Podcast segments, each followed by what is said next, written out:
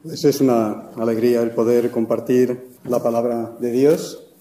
Y bueno, los que nos están siguiendo virtualmente, deseamos que pronto podáis estar aquí presencialmente y gozarnos escuchando la palabra y alabando, quitándonos las mascarillas y pudiendo dar la cara. Pero bueno, de momento, prudencia, ¿verdad? Y, y hacer como nos toca hacer para que podamos hacerlo así dentro de poco. Los que estáis siguiendo los estudios de los domingos por la tarde, sabéis que hace unos tres domingos terminamos Romanos y empezamos con el Evangelio de Juan. Y yo empecé con el capítulo 1 y Antonio me preguntó, ¿en qué versículo terminas? Es un hombre muy responsable y siempre quiere estar bien informado. Y yo le dije, en el 29. Y él me dijo, vale, pues yo me lo preparo a partir de aquí. La cuestión es que cuando empecé el estudio terminé en el 8, eh, en el versículo 8, se me pasó la hora y no llegué a más, ¿no? Y entonces Antonio me dijo, ¿y ahora qué hacemos? Digo, pues no hacemos nada, continúas en el 29 y yo cuando tenga que predicar hablaré de los versículos que no he podido llegar. Y así lo hicimos. Así que en esta mañana eh, vamos a hablar un poco acerca el testimonio de Juan el Bautista, que es un precioso testimonio al decir que con ocho versículos me pasé una hora, alguien se puede asustar, no os asustéis. ¿eh? Esto no pasa de 20 minutos. ¿eh? Y dice así la palabra, leyendo en el Evangelio de Juan, en capítulo 1, a partir del versículo 19. Este es el testimonio de Juan cuando los judíos enviaron de Jerusalén sacerdotes y levitas para que le preguntasen, ¿tú quién eres? Confesó y no negó, sino confesó, yo no soy el Cristo. Y le preguntaron, ¿qué pues? ¿Eres tú Elías? Dijo, no soy. ¿Eres tú el profeta? Y respondió, no. Le dijeron, pues ¿quién eres? Para que demos respuesta a los que nos enviaron. ¿Qué dices de ti mismo? Dijo, yo soy la voz de uno que clama en el desierto, enderezad el camino del Señor, como dijo el profeta Isaías. Y los que habían sido enviados eran de los fariseos y le preguntaron y le dijeron, ¿por qué pues bautizas si no eres el Cristo, ni Elías, ni el profeta? Juan le respondió diciendo, Yo bautizo con agua, mas en medio de vosotros está uno a quien vosotros no conocéis. Este es el que viene después de mí, el que es antes de mí, del cual yo no soy digno de desatar la correa de su calzado. Estas cosas sucedieron en Betábara, al otro lado del Jordán, donde Juan estaba bautizando. Al siguiente día vio Juan a Jesús que venía a él y dijo, He aquí el Cordero de Dios que quita el pecado del mundo. Este es aquel de quien yo dije, después de mí viene un varón, el cual es antes de mí, porque era primero que yo, y yo no le conocía, mas para que fuese manifestado Israel, por eso vine yo bautizando con agua. También dio Juan testimonio diciendo, vi el Espíritu que descendía del cielo como paloma y permanecía sobre él. Y yo no lo conocía, pero el que me envió a bautizar con agua, aquel me dijo, sobre quien veas descender al Espíritu y que permanece sobre él, ese es el que bautiza con el Espíritu Santo. Y yo le vi y he dado testimonio de que este es el Hijo de Dios. Aquí Juan realmente le hacen, yo diría que casi un examen, ¿no? Queriendo saber quién es y da un testimonio precioso. Es importante decir que Juan en el versículo 23 dice, yo soy la voz de uno que clama en el desierto, enderezad el camino del Señor, como dijo el profeta Isaías. Aquí Juan cita al profeta Isaías y es interesante leer lo que dijo el profeta Isaías. Voz que clama en el desierto, preparad camino a Jehová, enderezad calzada en la soledad a nuestro Dios. Todo valle sea alzado y bájese todo monte y collado, y lo torcido se enderece y lo áspero se allane, y se manifieste la gloria de Jehová, y toda carne juntamente la verá, porque la boca de Jehová ha hablado. Este es el testimonio que traía Juan el Bautista un testimonio claro. El anuncio de Juan el Bautista realmente era algo que impresionó al, pueblo de Israel. Llevaban 400 años sin profeta y ahora viene un profeta y le reconocen como el profeta de Dios. En ese contexto, todo el pueblo de Israel tenía las expectativas de que pronto iba a venir ese reino de los cielos. Estaban deseosos de que llegara.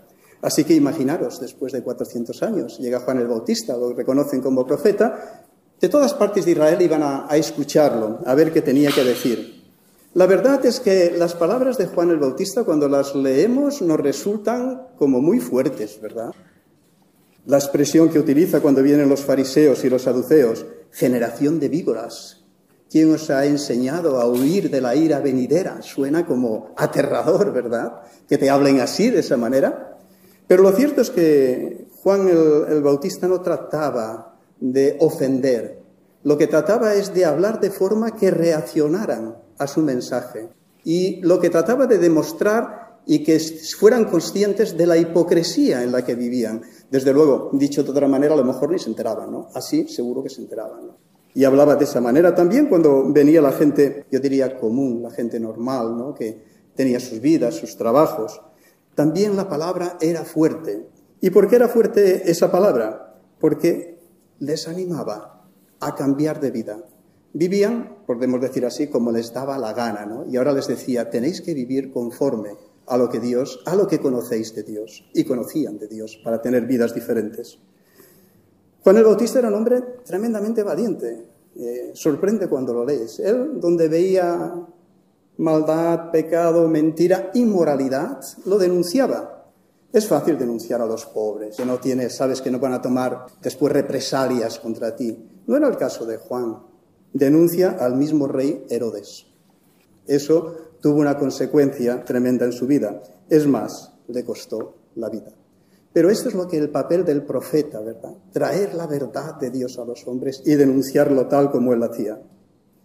Y vemos que Jesús fue a Galilea, al Jordán, para ser bautizado por Juan. La reacción de Juan es la normal, es no, no. Eh, en todo caso, bautízame tú a mí, yo a ti no, porque tú no tienes pecado de que tienes que arrepentirte. Cuando el bautismo de Juan era de arrepentimiento, es normal que dijera esas palabras. Pero el Señor Jesús lo convenció, ¿verdad? Y bajó a las aguas y aquí tuvo una experiencia, Juan, yo creo, de, de convicción de quién era Jesús.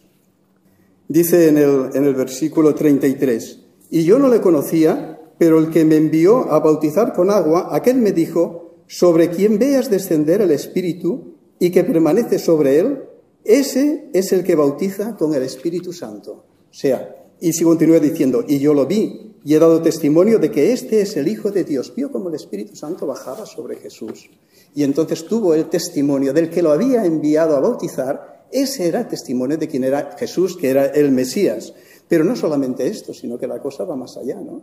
Oyó una voz del cielo que decía, Este es mi Hijo amado, en quien tengo complacencia. Así que Juan no tenía dudas. Es verdad que más tarde tuvo algunas dudas y solucionó sus dudas preguntando a quién tenía que preguntar, a Jesús que le aclaró sus dudas. En este momento, en este contexto, tenía la certeza de quién era Jesús. Y lo que me llama la atención esta, esta forma en que eh, hablan a Juan del versículo 19 al 28, esa investigación que hacen de Juan. Es curioso, ¿no? Porque da la impresión, por las preguntas que le hacen, que en Israel le iban corriendo rumores. Mira, Juan es el Mesías. Y otro, no, no, no es el Mesías, es Elías. Y entonces ya dice que fueron los fariseos a preguntarlo, debidamente documentados para, para hacer esas preguntas. ¿Y por qué? Porque yo me imagino que tenían un cierto temor. Eh, sabemos que Juan no se sometía a las enseñanzas de los fariseos y los saduceos del Sanedrín, sino que él iba un poco por libre, ¿no? Entonces había que investigar quién era Juan, ¿no? Y es muy curioso porque aprovecha ese contexto para dar testimonio de quién es Jesús. Y es precioso esto. Primero le preguntan si era el Mesías y él afirma, confesó y no negó, sino confesó, yo no soy el Cristo.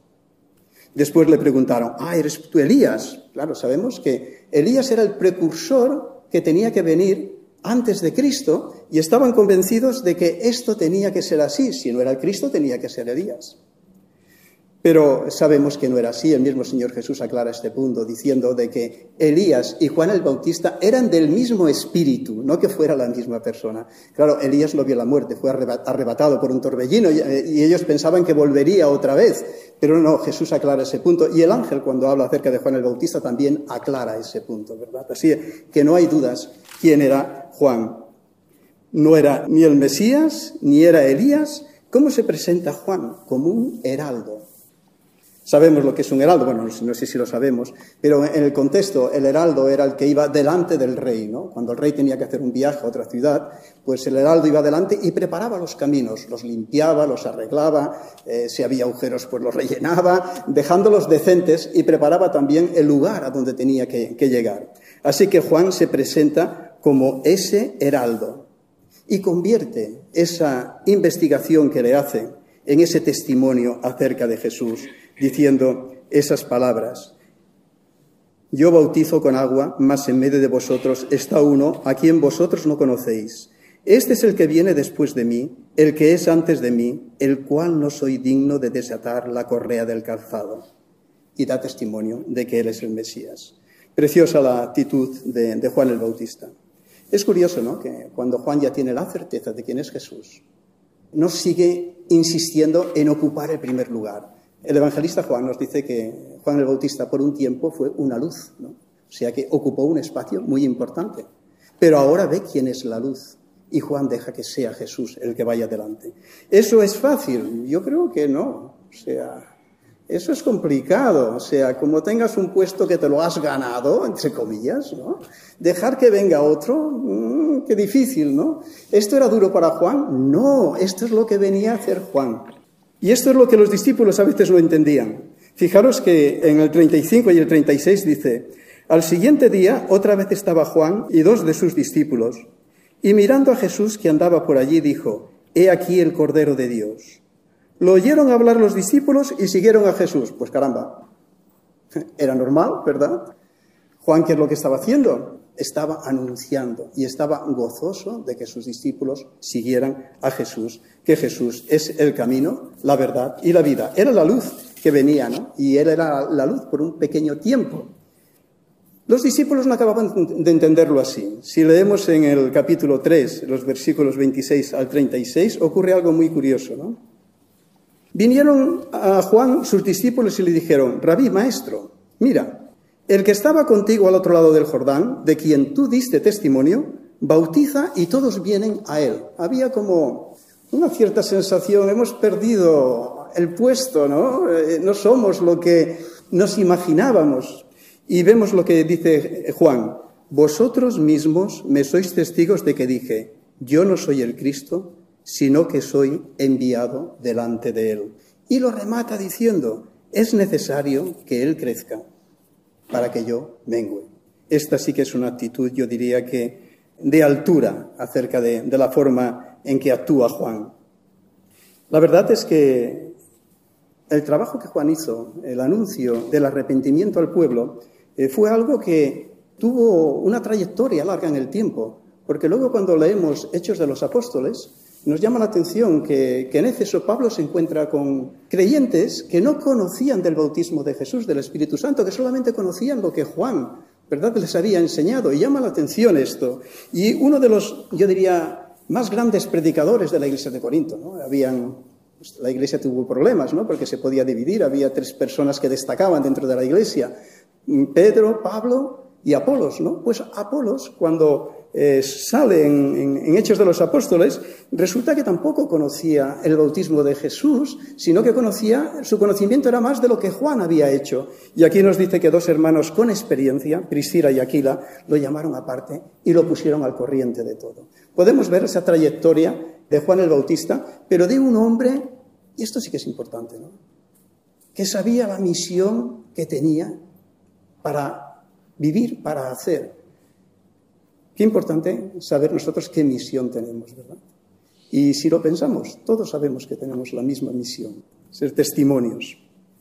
Juan anuncia el reino, Jesús encarna ese reino. Juan decía aquello, arrepentíos porque el reino de los cielos se ha acercado. A Jesús le preguntan unos eh, fariseos, ¿cuándo tiene que venir el reino de los cielos? Y contestó así. Le respondió y dijo, el reino no vendrá con advertencia, ni dirán, helo aquí o helo allí, míralo aquí o míralo allí, porque el reino de Dios está entre vosotros. Para los judíos el concepto del reino no es el mismo que tenemos nosotros en aquel contexto. Ellos cuando pensaban en el reino pensaban en una nación poderosa, eran nacionalistas en este sentido. ¿no? Entonces pensaban en, los tiempos de David y los tiempos de Salomón, y ahora cuando viniera el, Mesías, entonces eh, sometería a todas las naciones. Era un poco el concepto que tenían. Pero no solamente lo tenían eh, los que no conocían a Jesús, sino incluso los seguidores de Jesús tenían ese concepto nacionalista. Cuando Jesús resucita y está dando las últimas indicaciones que tienen que hacer, se acercaron a Jesús y le preguntaron, ¿Restaurarás el reino de Israel en este tiempo? Aún seguían con un concepto nacionalista del reino, ¿verdad? El reino de Dios no es una nación, está formada por todos aquellos que aceptamos a Jesús como Señor y Salvador. El reino de Dios es un tema que puede ser muy abstracto o muy tangible, muy lejano o muy cercano. Depende. ¿Y de qué depende? Como dice la canción. pues depende de cómo vivamos nuestra vida cotidiana. Si vivimos nuestra vida cotidiana en ese reino o no la vivimos. Solamente viendo en el, Evangelio, cuando Jesús pues, se acerca a los pescadores para que lo sigan, a Simón, a Andrés, a los hermanos Jacobo y Juan, y les dijo que le siguieran, dejaron sus redes, sus barcas, al Padre allí con los jornaleros y siguieron a Jesús. Desde ese momento estos hombres habían entendido lo que era el reino de Dios. Seguían teniendo posiblemente sus familias, sus barcas, sus situaciones, pero a partir de ese momento su vida pertenecía al reino y todo lo que tenían pertenecía al reino. Y yo creo que el apóstol Pablo lo define muy bien. Y todo lo que hagáis, hacerlo como para el Señor y no para los hombres. Eso es vivir en el reino que Él reine sobre nuestras vidas. Cuando Jesús llamaba a recaudadores de impuestos, personas despreciables por el pueblo, porque se aprovechaban del pueblo, personas que lo que buscaban era hacer su pequeña fortuna, ya que no eran queridos por nadie, al menos cuando llegaran a la vejez, tener la, la vida solucionada. Pero cuando tienen esa experiencia personal con Jesús, hay un cambio. ¿Y qué significa ese cambio? Que entran en ese nuevo reino. Por ejemplo, cuando tiene esa experiencia Zaqueo, un recaudador de impuestos con Jesús, le dijo, Señor, la mitad de mis bienes doy a los pobres, y si en algo he decepcionado a alguien o he estafado a alguien, se lo devuelvo cuadriplicado. Automáticamente este hombre ha cambiado de reino.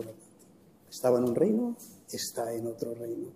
Y esto es la experiencia de cada una. Cuando los creyentes llegaron a Tesalónica, es muy interesante, dijeron de ellos, aquellos que se oponían a los judíos que se oponían a los, cristianos decían, estos que trastornan el mundo entero, también han venido acá, todos estos contravienen los decretos del César, del rey, ¿verdad? Diciendo que hay otro rey, Jesucristo. Personas que vivían el reino, como estamos llamados a vivirlo. El reino de Dios no es algo confuso. Yo a veces, eh, cuando hablas con este tema, parece que nos perdemos en teologías. No tiene que ver solo con el futuro. En el futuro será la plenitud. Esto es así según la palabra. Pero tiene que ver con el presente. Está formado por aquellos que han aceptado a Jesucristo como Señor y Salvador. Os preguntaría cuántos testimonios habéis escuchado aquí desde el púlpito de personas que han explicado cómo han conocido el Evangelio. Y seguro que de algunas os acordaréis. Seguro que todos tienen algo en común hablan de antes de conocer a Cristo y después de conocer a Cristo. Algunos hablan del después con lágrimas en los ojos, porque recuerdan cómo vivían antes y cómo están viviendo ahora. Y esta es la realidad del reino, ¿verdad? Es cuando lo hacemos real en nuestras vidas. Cuando eh, yo como hijo de, una madre creyente de toda la vida, pues he ido a la iglesia en la escuela dominical y siempre he tenido, creo que todo hijo de creyente tiene un cierto, un profundo respeto a Dios porque ve cómo sus padres tienen ese corazón y cómo ha influido en, sus familias y en sus vidas. Pero eso no es suficiente, ¿verdad?, para entrar en el reino. Siempre tiene que haber un momento en el que tienen que tomar esa decisión personal de aceptar a Jesús como Señor y Salvador. Es a partir de ese momento donde se entra en ese reino, ¿verdad?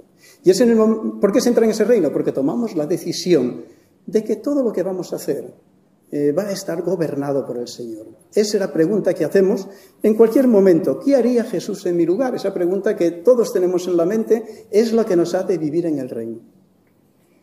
Si preguntara cuál es el centro de la predicación eh, de Jesús, seguramente que en esta mañana habría muchas respuestas y todas correctas. Unos dirían el amor, otros dirían la vida eterna, otras la salvación.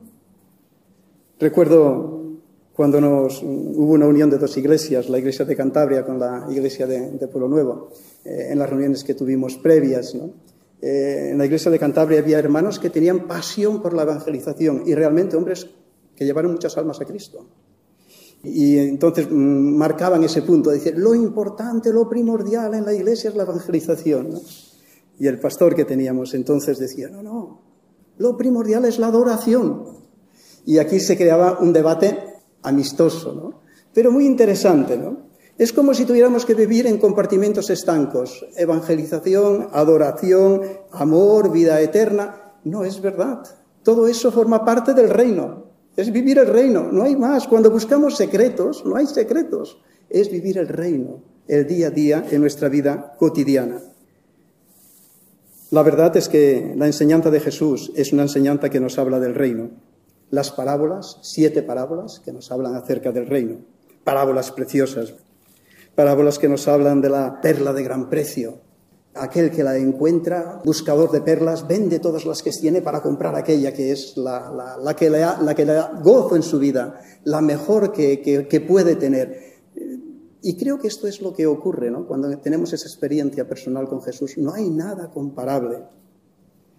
En las parábolas hay parábolas muy interesantes, ¿no? Hay parábolas del reino, como aquella que dice, porque el reino de los cielos es como un hombre que yendo lejos llamó a sus siervos y les entregó sus bienes. A uno le dio cinco talentos, a otro dos talentos y a otro un talento. Y se fue muy lejos. Y en aquel momento, en un tiempo cuando no se lo esperaban, ese rey vuelve a pasar cuentas con sus consiervos. Y aquel que le había dado cinco talentos dijo, Señor, sobre esos cinco he ganado otros cinco. Las palabras que dice, buen siervo y fiel, sobre poco has sido fiel, sobre mucho te pondré, entra en el gozo de tu Señor. Eh, para mí este es el reino en su plenitud, entrar en el gozo del Señor. Esto me lleva a pensar ¿no? con los hermanos, sobre todo con un hermano muy especial, José, que eh, tú, seguro que ya ha pasado por esta experiencia ¿no? de llegar al Señor, no buen siervo y fiel, sobre poco has sido fiel, sobre mucho te pondré, entra en el gozo de tu Señor. Tantos hermanos que están en su presencia, yo ahora a mi edad, tengo tantos amigos y hermanos allí que pienso, eh, ¿cómo debe ser un culto de alabanza allí? ¿Eh? ¿Os imagináis? Hermanos que han estado aquí eh, teniendo una alabanza tan preciosa, tan, tan dinámica, poniendo el corazón en la alabanza, ahora estar en la presencia del Señor, en el gozo del Señor. Es algo que cuando miramos el partir nos entristece, cuando miramos lo que nos espera nos ilusiona. Así que es una bendición pertenecer a ese reino al que todos nosotros pertenecemos cuando hemos aceptado a Jesús como Señor y Salvador y cuando forma parte de nuestra vida cotidiana, no de la teología, de nuestra vida cotidiana. Solamente felicitaros si estáis en ese reino. El Señor os bendiga.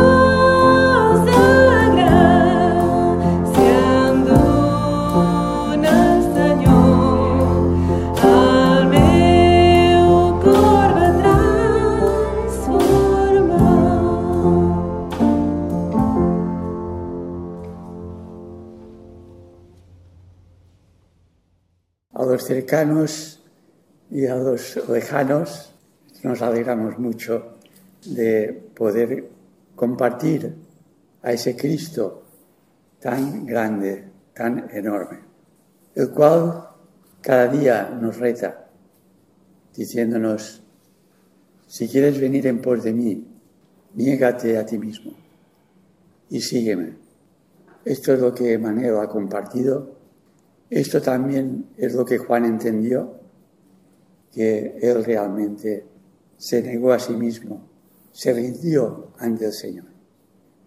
Alguien decía, si los reyes y los jefes de los pueblos conociesen el amor de Cristo, no harían jamás la guerra.